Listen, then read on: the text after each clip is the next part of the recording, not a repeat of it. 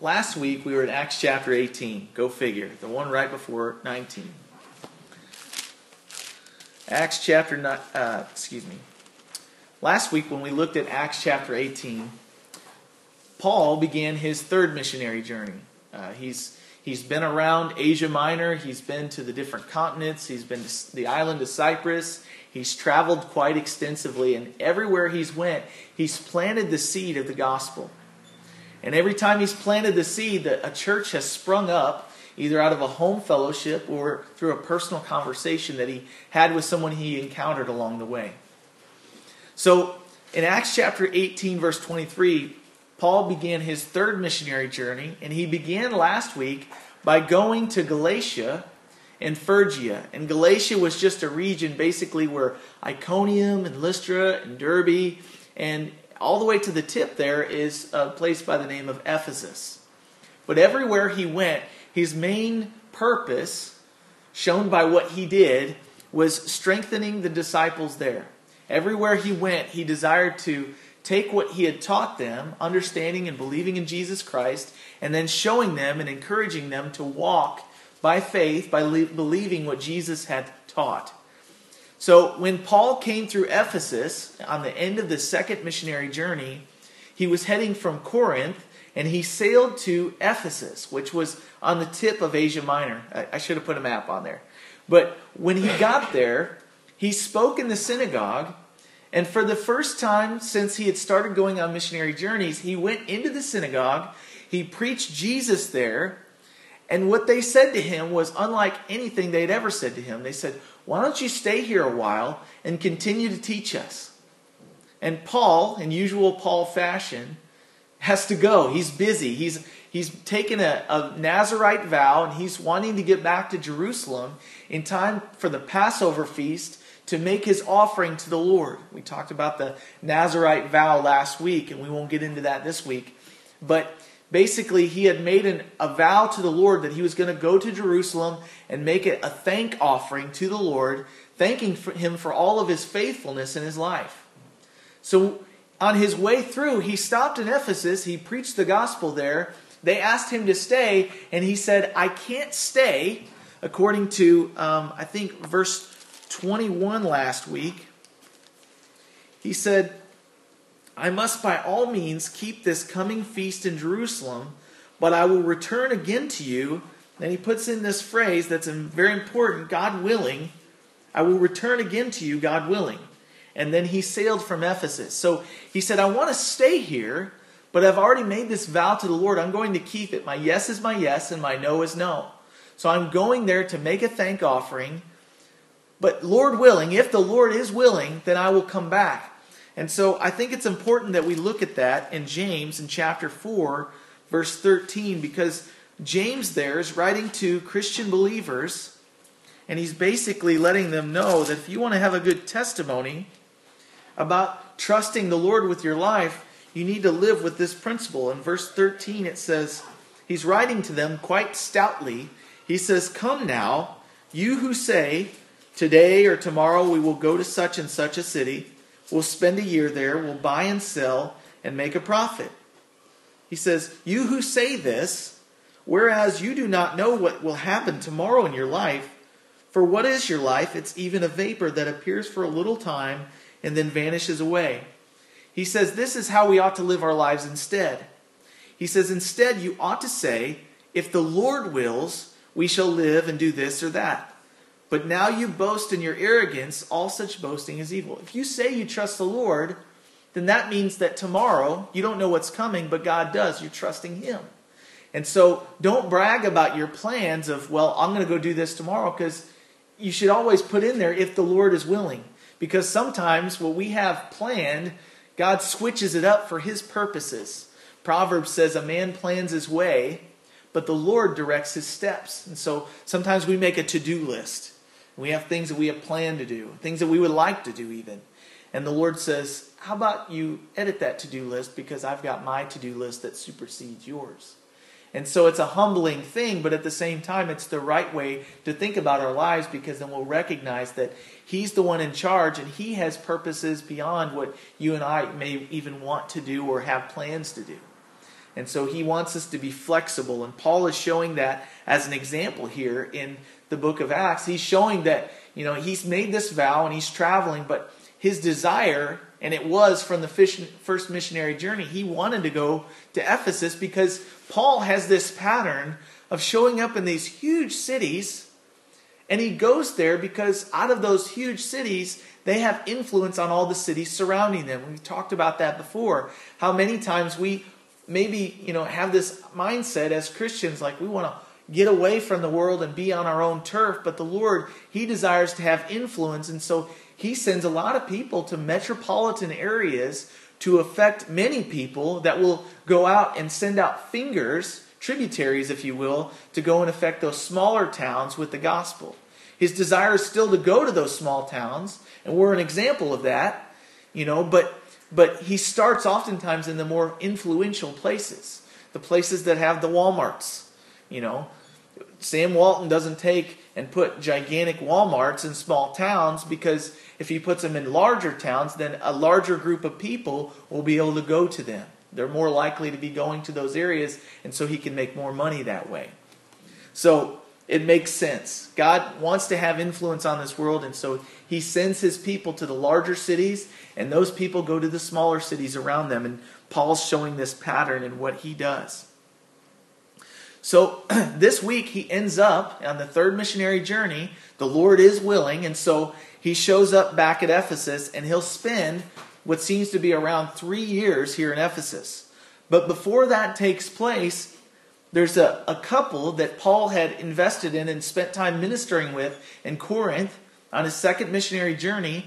He left Corinth and he took Aquila and Priscilla with him. And when he took them and he was going through Ephesus, he not only preached the gospel in the synagogue, but he also left Aquila and Priscilla there. So they've stayed there and they invested in a man by the name of Apollos. Now, Apollos ended up going back to Corinth once um, Aquila and Priscilla explained to him the faith more specifically. So when they met up with Apollos, he was a disciple of John the Baptist. And if you'll remember in the Gospels, in John chapter 1, you might turn there if you want. In John chapter 1, John the Baptist was the forerunner for Jesus Christ. And he was the one who uh, the Old Testament said would be a one, the voice of one crying in the wilderness, make straight the way of the Lord. And John, when he came, he, he proclaimed, he said, I'm, the, I'm not the one, but I'm the one who came before him. I'm the one that God sent to prepare the way for the Messiah to enter in. And so what he did is he proclaimed a baptism of repentance. And this baptism of repentance was one where they would come, repent of their sins, be baptized in the water, and they would come up clean. And the idea was in the Old Testament, when they would go to the temple to worship, those who would minister in the temple, there was a big bathtub outside. And they would get in this bathtub and they would basically rinse themselves off. They would be ceremonially clean. And then they would be able to go into the presence of God. Now, we know from a New Testament perspective that washing the outside of our bodies does not make us clean inwardly towards God. It doesn't purify us at all. As a matter of fact, when Jesus was talking to the Pharisees, he said, You know, you guys are whitewashed tombs. Outside, everything looks great, but inwardly, your heart, it's sinful. It's not. It's wicked. It hasn't been changed at all. You've hardened your hearts against the truth. You haven't repented at all. You're just doing these deeds to be seen by men. But when John the Baptist came, he was a pretty fiery guy, and he said, Repent, for the kingdom of God is coming. Well, that kingdom of God he was talking about was the Messiah that their Old Testament had told them over and over again. God's going to be faithful. He's going to send you a Messiah who will deliver you, who will give you salvation. So when he came and prepared the way, he preached in the wilderness. He said, Repent of your sin. And when the Pharisees came, he said, You brood of vipers, who warned you to flee the wrath to come? Because they were just outwardly religious. They came not because they wanted to repent, they wanted to see what was going on. Because there were people flocking from the cities to these deserted places to hear this crazy preacher who was wearing camel hair clothes and he was eating locusts. He was kind of a, a radical guy. And so when he's preaching them, to them to be baptized, he's saying, Cleanse your ways, make your heart humble, be prepared because the Messiah is coming, and you need to be ready for him. And so when he told them that, it was a cleansing outwardly. It was a cleansing that he was hoping would lead to them being humble inwardly. And Jesus, however, when he came to cleanse us and to fulfill that, excuse me, John the Baptist had told them, repent because Jesus is coming. And as a matter of fact, in John chapter 1, where I had you turn, it says there in verse 29, after John had been baptizing there in the wilderness, says the next day John saw Jesus coming toward him and said, Behold, the Lamb of God who takes away the sin of the world. He doesn't just wash off our sin, but he takes it from us. Jesus took our sin upon his body and was given physical death. They flogged him, they chastised him, they killed him because he died with our sins on himself. He doesn't just wash of our, of our sins, he takes our sins on himself. And then verse 30 says, This is he of whom I said, After me comes a man who is preferred before me, for he was before me. I did not know him, but that he should be revealed to Israel. Therefore I came baptizing with water. Verse 32 And John bore witness, saying, I saw the Spirit descending from heaven like a dove, and he remained on Jesus.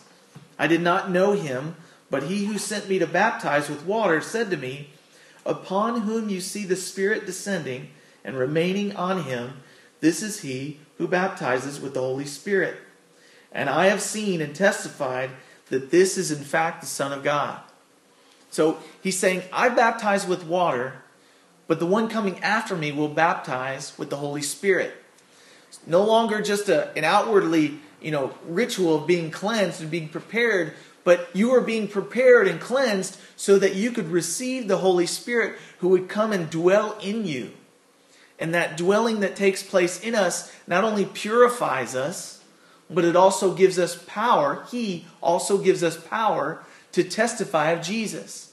The Holy Spirit doesn't point towards himself, he speaks of Jesus. And in the life where the Holy Spirit is present, Jesus becomes number one. Jesus becomes everything that comes off of that person's lips. And, and glory and honor is given to him. So Apollos understood the baptism of John the Baptist, but he didn't know that there was a Holy Spirit that he could receive. And so when Aquila and Priscilla explained that, he was like, cool. So he was, in fact, a, a, uh, a disciple of John the Baptist because John the Baptist's disciples had been prepared to receive Jesus. Now, the Pharisees and the scribes, when Jesus came along, they weren't prepared because their hearts were still hard. They hadn't repented of their sin. But Apollos, when he received Jesus, when he received the Holy Spirit, his desire immediately was to take that message and to go and to share it with whoever God sent him to, and he desired to go to Achaia.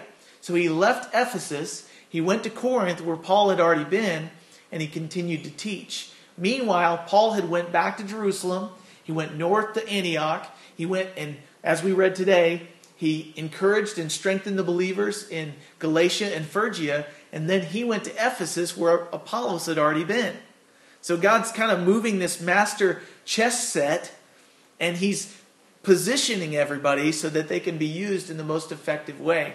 And Paul then shows up in Ephesus, and God puts him in the path of these specific people. Acts chapter 19, verse 1. It says, It happened while Apollos was at Corinth that Paul, having passed through the upper regions, he arrived in Ephesus, and finding some disciples, he said to them, Did you receive the Holy Spirit when you believed? So they said to him, We've not so much as heard whether there is a Holy Spirit. And he said to them, Into what then were you baptized? So they said, Into John's baptism. That's what I was talking about. The baptism of repentance. So, verse 4 Then Paul said, John indeed baptized with a baptism of repentance, saying to the people that they should believe on him who would come after him. That is, on Christ Jesus. And when they heard this, they were baptized in the name of the Lord. Jesus. And when Paul had laid hands on them, the Holy Spirit came upon them, and they spoke with tongues and prophesied. Now the men were about 12 in all. So apparently, these 12 had not crossed paths with Aquila and Priscilla. Remember, Aquila and Priscilla are in Ephesus. Well, that makes sense to me because Ephesus was not like Ironton. Everybody didn't know everybody. Now, it was more like going to a metropolitan area like St. Louis or a large city of some sort that you've been to before, Chicago. You know, and so Aquila and Priscilla are ministering there, but they're one amongst a multitude of people. This was a large city in those days. And so they had definitely not met with Aquila and Priscilla because if they had, Aquila and Priscilla would have taught the same thing that they did to Apollos to these 12 men. Another thing is these were definitely disciples of John the Baptist, like I said, because their hearts were prepared, they were humbled, and they were ready to receive the Messiah once they knew of his coming, of his work. Number three, their response to Paul's message is that they believed, they were baptized. If anyone hears the word of God, believes what it says, and the Lord is working in their lives, their response to hearing and believing will be obedience. And that's what these guys did. They heard the message, they believed it, and their belief in that message led to obedience. Many times you'll meet people that say that they believe in Jesus, but their life does not show any sort of obedience. That tells me that that's a big red flag. You say you believe, James writes, even the demons believe in Jesus. They know that he is who he is, but they don't obey him. And so the Lord shows us in these 12 guys that when someone hears and believes, they do. And so Jesus said in Luke chapter 6, 40, 40, verse 46, He says, Why do you call me Lord, Lord, and you do not do the things that I say? Those who call Jesus Lord and do not obey him are not disciples of Jesus, or they're being disobedient, and the Lord will chastise them.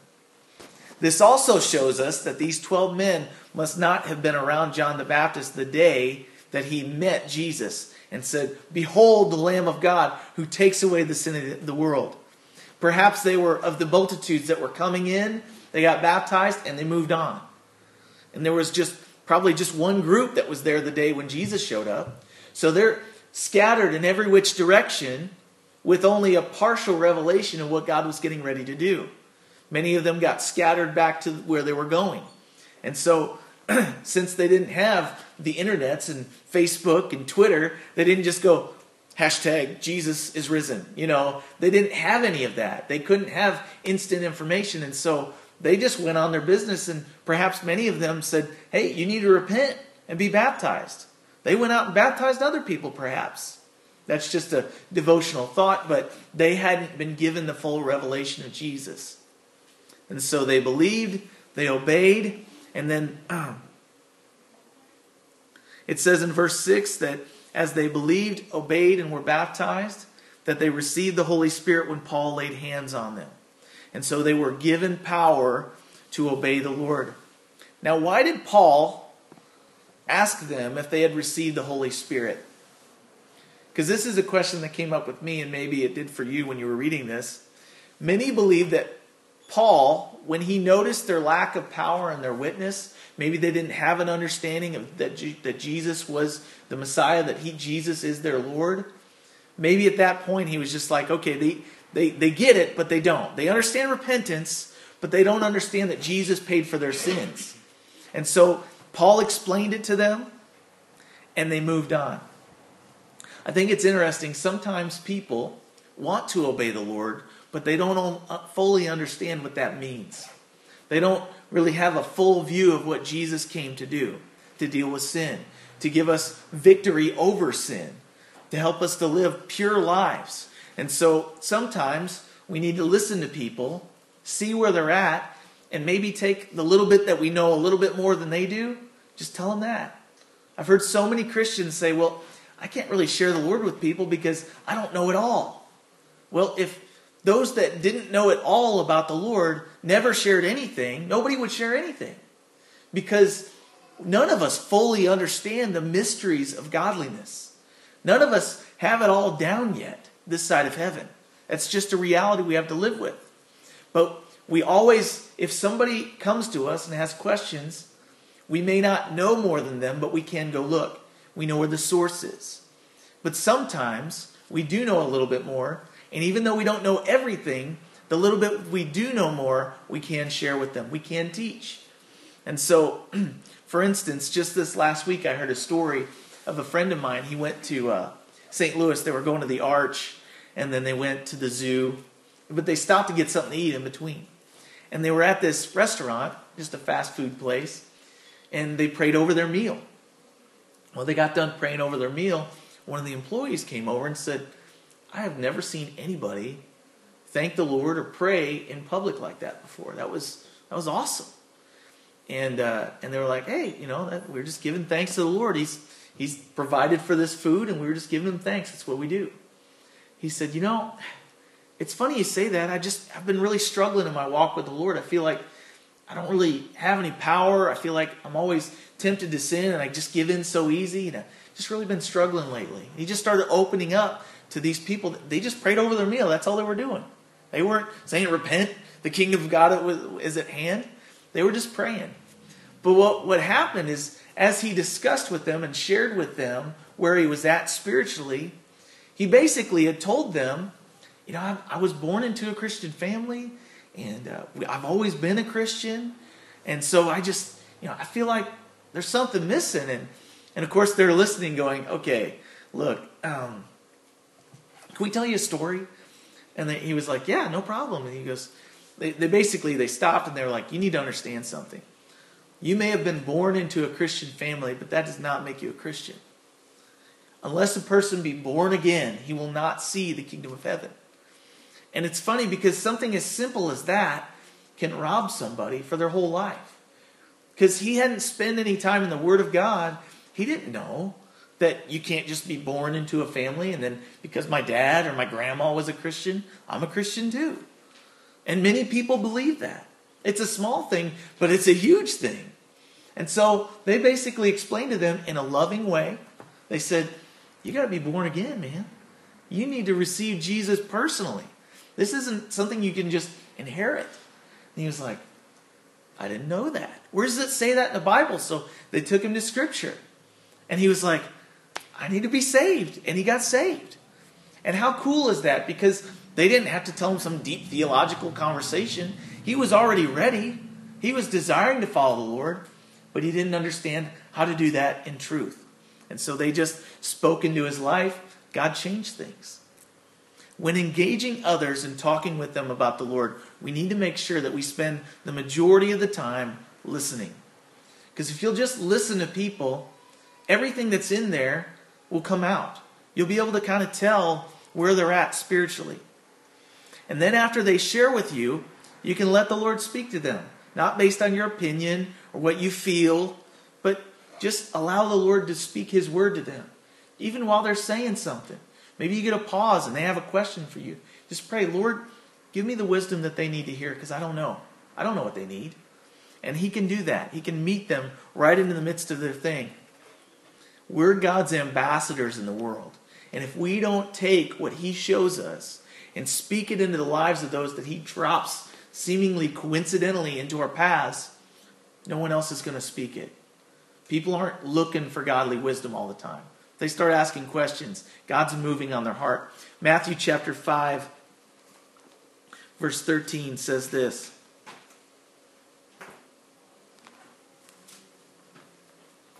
Jesus telling his disciples, he says, You are the salt of the earth, but if the salt loses its flavor, how shall it be seasoned? It is then good for nothing but to be thrown out, trampled underfoot by men. You are the light of the world. A city that is set on a hill cannot be hidden.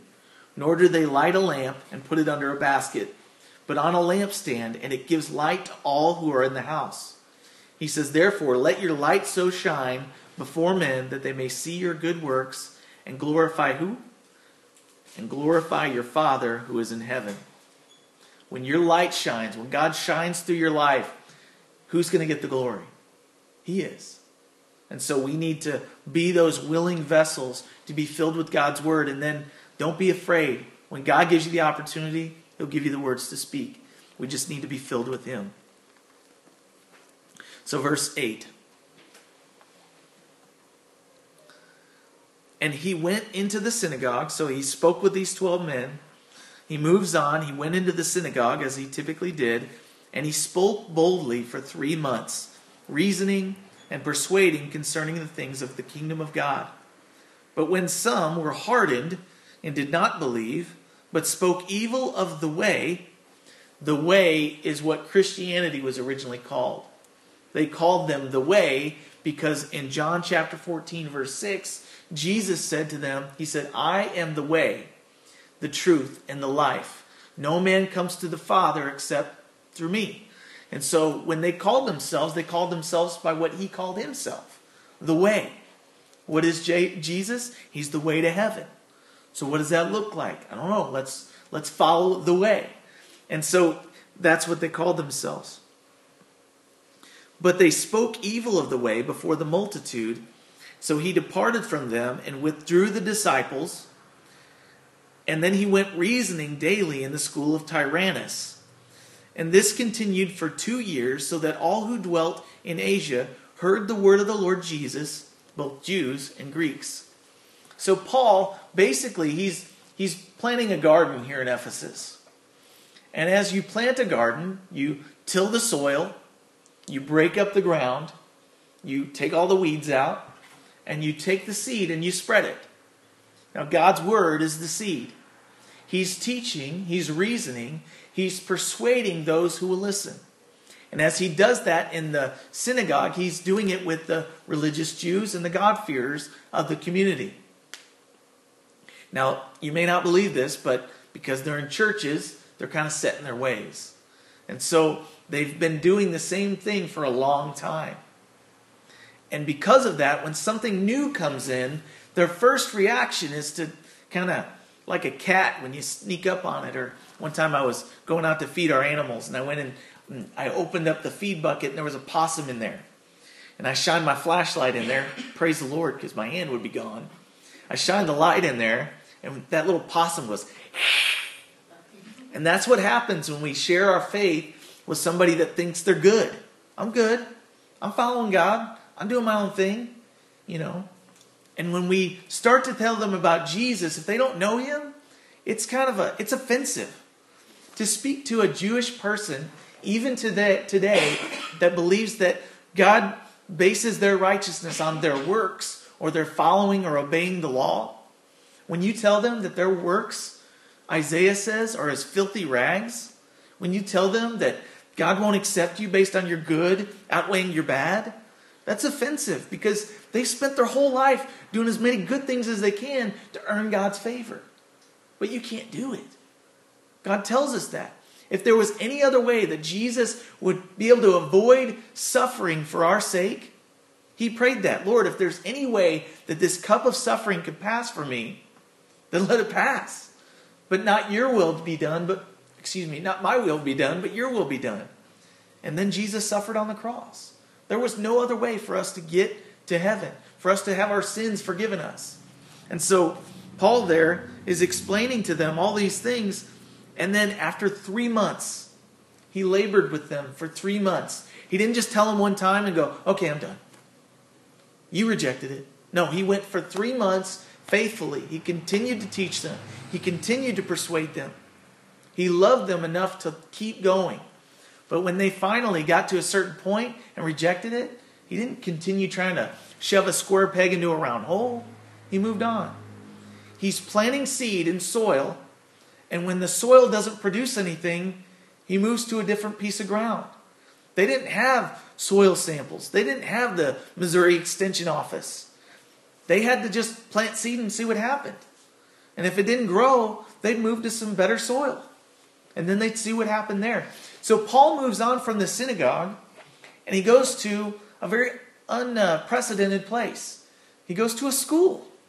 He goes to a secular school in Ephesus. And what he knows about their society is that in the heat of the day, from 1 p.m.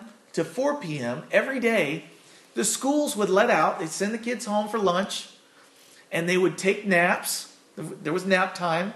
I'd sign up for that if they offered it. But during that heat of the day, Paul said, you know what? That school's uninhabited. It's set up for teaching. Why don't I see if I can use that place? Now, we don't know if he just asked for permission or if he rented it. Perhaps the school needed money like schools typically do.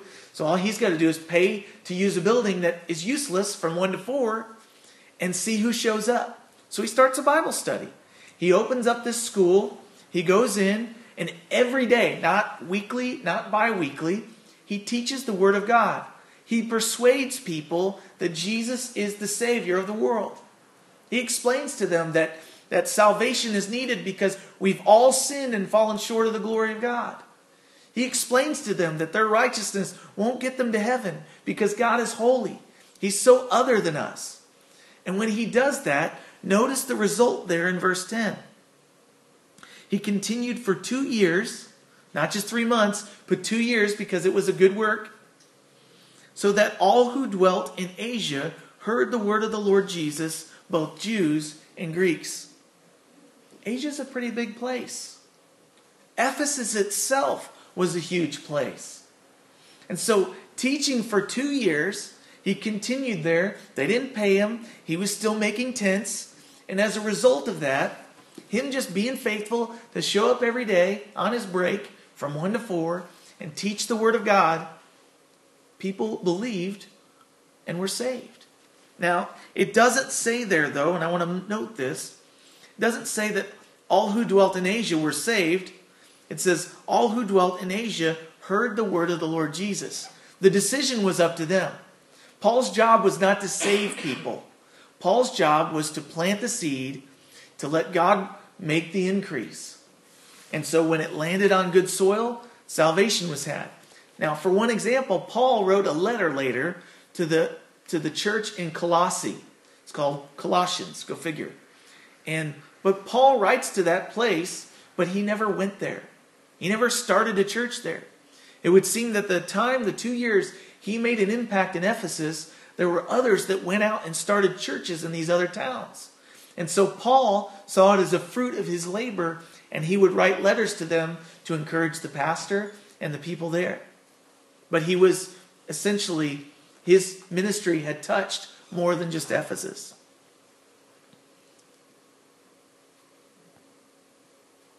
So, we need Christians who are called by God not just to be in the church, not to just speak with Christians, but to speak to non believers in different formats.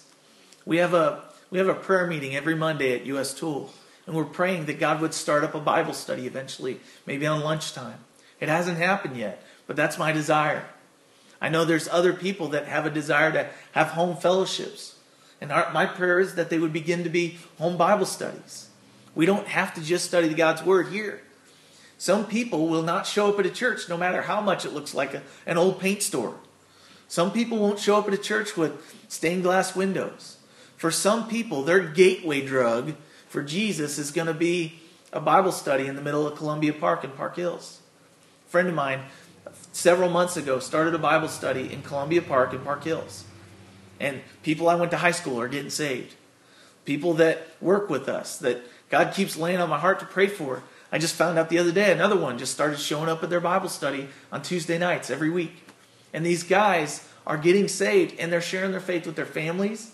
And I think eventually that's going to grow into a church. But the reality is is the gospel is something that God sends into the world. Jesus was sent from heaven to the world. And his disciples are sent out of the church into the world, into the places that we're not as comfortable talking about our faith because there are people out there dying not knowing that they need salvation. There are people that, that are still trying to weigh their good against their bad. They don't know that they don't have to do that anymore. They need Jesus. And so God sends them out in different ways, sends us out in different ways. We get a little bit of time left, so I'm going to um, go through verse 20 this morning. now, God worked unusual miracles, verse 11, by the hands of Paul, so that even handkerchiefs or aprons were brought from his body to the sick, and the diseases left them, and the evil spirits went out of them. Paul is being used by God not just to teach the word, but to also have mighty deeds. And it says there that these were unusual miracles.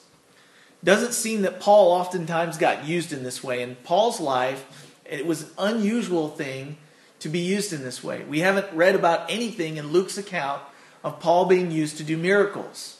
Well, I'm sure there's been a couple of cases, but I can't think of them right now. But Paul in the city of Ephesus is against something that's a little bit heavier than just a, a, a, knowledge difference that they want. Because he's in a city where they're doing occultic practices. Basically, they're worshiping gods, they're doing black magic, they're um, going to sorcerers to get their palm read, they're going and, and doing all these occultic practices. And because of that, these people need a little bit extra to knock them out of their, their stupor, out of their sleep. Because, because in that culture, and even today, demons are real. Just as much as angels are real, demons are real. And we're going to see that this morning. But there were many people that were captivated by demons and doctrines of demons. And there were many people that were sick because they had spent time worshiping these false gods, who behind every false god is a demon. And so, because of that, God uses a little bit of extra oomph through Paul, and he uses what it says here his handkerchiefs and aprons that he had worn. Now, Paul's a tent maker. So, if he's making tents all night long, he's wearing these, you know, bandanas basically and these aprons. You know what is special about these aprons? Nothing. But they're soaked with sweat, so they're nasty. So, the fact that God would use these basically these work claws or you know, dirty rags that he's been wearing while he's working to keep the sweat out of his eyes is an amazing thing. But then it says there, well, before we go there, I wanted to say that there's nothing special about the cloth. If you've ever watched any televangelists, sometimes they'll, they'll say, hey, for your Seed Faith Fund, if you'll send us some money, we'll send you a prayer cloth. We've prayed over it, and it will give you healing. It'll, it'll do whatever you need it to do kind of like an abracadabra kind of thing.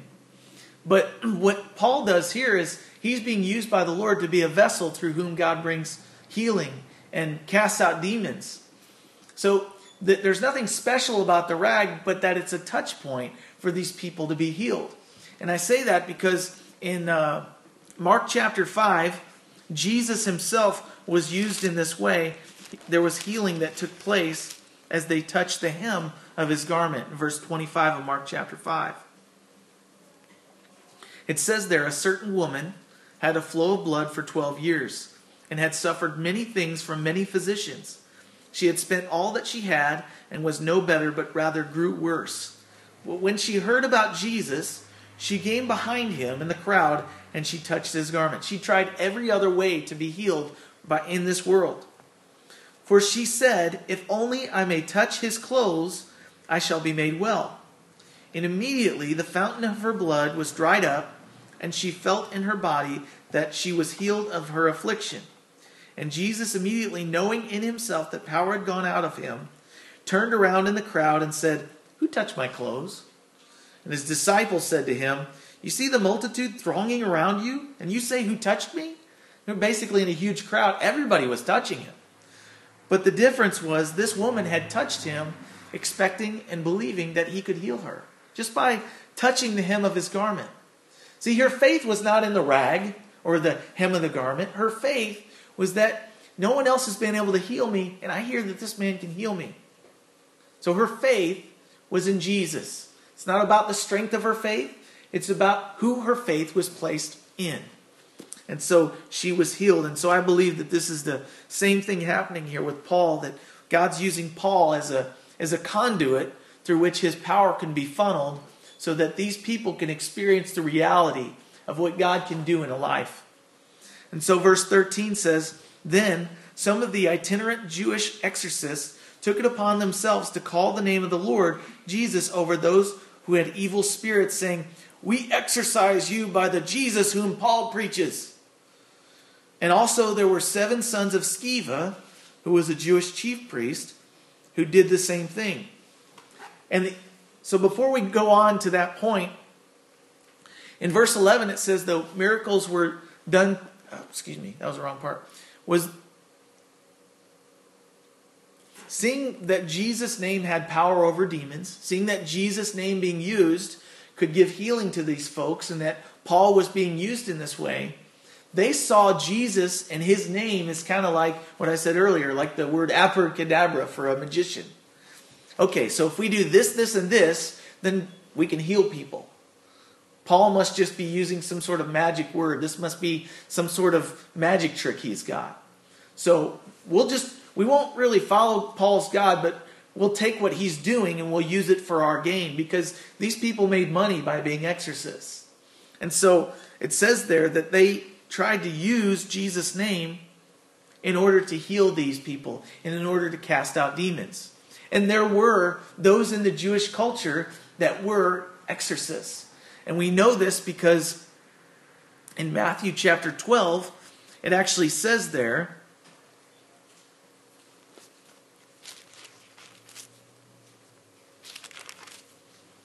Matthew chapter 12, verse 22, there was one brought to Jesus who was demon possessed, blind and mute, and Jesus healed him, so that the blind and the mute man both spoke and saw. And all the multitudes were amazed and said, Could this be the son of David? Now, when the Pharisees heard it, they said, This fellow does not cast out demons except for by Beelzebub, the ruler of the demons. But Jesus knew their thoughts, and he said to them, Every kingdom divided against itself is brought to desolation. Every city or house divided against itself will not stand. If Satan casts out Satan, he is divided against himself. How then will his kingdom stand? And then he says, If I cast out demons by Beelzebub, by whom do your sons cast them out? Therefore, they will be your judges.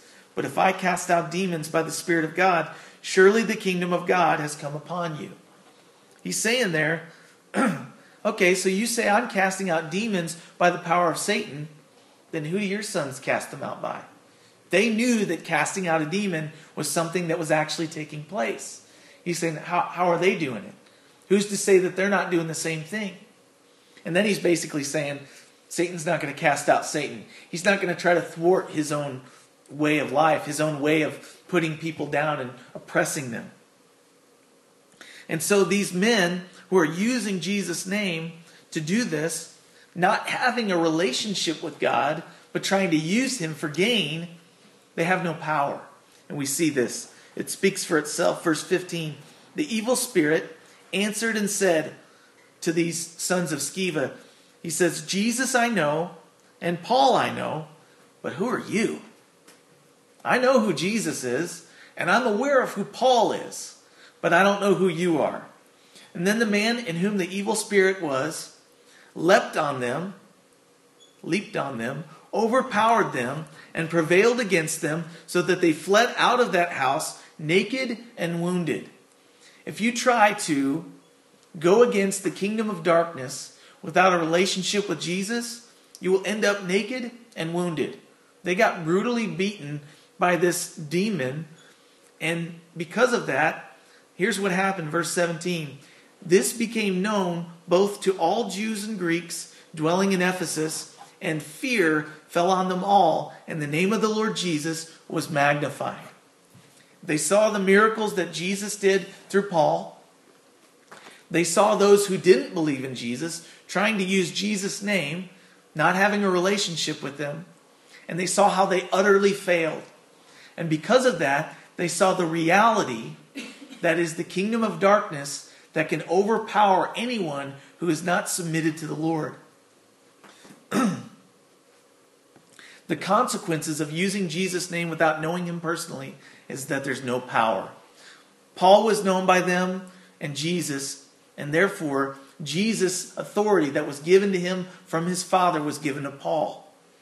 Ephesians chapter 6 says this 6 verse 12 says, We do not wrestle against flesh and blood, but against principalities, against powers, against the rulers of the darkness of this age, against spiritual hosts of wickedness in the heavenly places.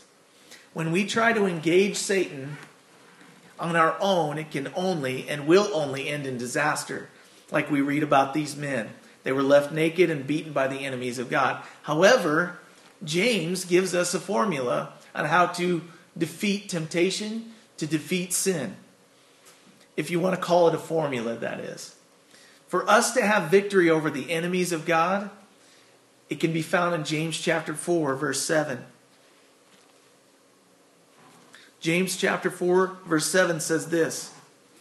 He writes there, he says, Therefore, submit to God, number one, resist the devil, number two, and he will flee from you. Draw near to God, and he will draw near to you. Cleanse your hands, you sinners. Purify your hearts, you double minded. Lament and mourn and weep. Let your laughter be turned to mourning, and your joy to gloom. Humble yourselves in the sight of the Lord and he will exalt you. See, we think if I want to deal with sin, if I want to deal with temptation, I want to overcome, the way that I got to do it is just hit it head on. But what the Lord says is number one, submit to me. Follow me, do the things that I've shown you, believe them and obey them. And as a result, your life will be pure and your life will be victorious. You won't have to fight. The Lord will fight your battle. so these men's lack of power revealed where Paul's power came from. Their inability to have power over Satan showed that Paul had something more than they did. And because of that, it leads to those that heard of it repenting and desiring purity. Verse 17. This became known to all Jews and Greeks dwelling in Ephesus, and fear fell on them, and the name of the Lord Jesus was magnified. And many who had believed came confessing and telling their deeds. They started by saying, Lord, we've been wrong. We haven't been surrendered to you. Because of that, we're getting beat down. They confessed their sin. They were telling their deeds. And then also, their repentance looked like this. Many of those who had practiced magic, they brought their books together and they burned them in the sight of all. They turned to God from the occultic and the dark practices and they were even willing to get rid of those things, to burn them, things that they had put in front of God. They burned them in the sight of all. And they counted up the value of the things that were burned, and it totaled 50,000 pieces of silver. They were like, We don't care how much money this cost us, we're going to burn it because it's caused our lives to be double minded. It's caused us to be powerless. We don't have victorious lives. We're being defeated daily. and so, as a result of that, the word of the Lord grew mightily and prevailed. The word of God grew mightily and prevailed in Ephesus. It had already traveled to all of Asia. There's nothing more powerful against evil than a life that is fully surrendered to following Jesus. So let me ask you this morning what are the things in your life that's causing you to be powerless against sin, against temptation, against, against all the things that are against you? What are the things that keep you from being a bold witness like Paul's been? Remember, Paul's just another human being like you and I. The only difference from Paul to us is that he had fully committed himself. In Romans chapter 1, he actually said this He said, I am persuaded that God is able to keep that which I've committed to him until the day of Christ Jesus. Because he was persuaded of that, he was willing to go all in. He was willing to put it all on the line and say, Lord, everything that I have is yours. Burn up all the junk. Take all the things out of my life that cause me not to be a light for you. And as a result of that, Paul, we see, is used in a mighty way. And he's even going to take the rest of this trip and go to Rome. He's going to testify before the king over all of the land. And he's not worried about being put to death. He's not worried about the, the, the soldiers or anybody putting him to shame because he submitted to the Lord. And if you kneel, if you submit yourself, if you humble yourself before the Lord, you can stand before anybody. so let's pray. Father, thank you so much. thank you for the, the patience with my voice. Um, Lord, thank you for the testimony of Paul. that there was nothing in him that had any power, but because his life was fully surrendered to you, because you had changed his life so vehemently, because of that, you purified him and used him as a bold witness who would teach in all seasons, who would exhort, who would encourage, who would strengthen the body of believers, and who was also willing to be used in unprecedented ways through his very sweat claws to heal those who were bound up. Father, please use our lives, our ordinary, mundane, everyday lives. Help us to be faithful in submitting to you, and we pray that you would use our lives to show your glory through us. Use the most ordinary things in our lives to bring you glory. So, Father, we love you, we thank you, and we pray, that you would bless us as we go out and as we trust you with this week. Lord, uh, teach us to follow you more. In Jesus' name, amen.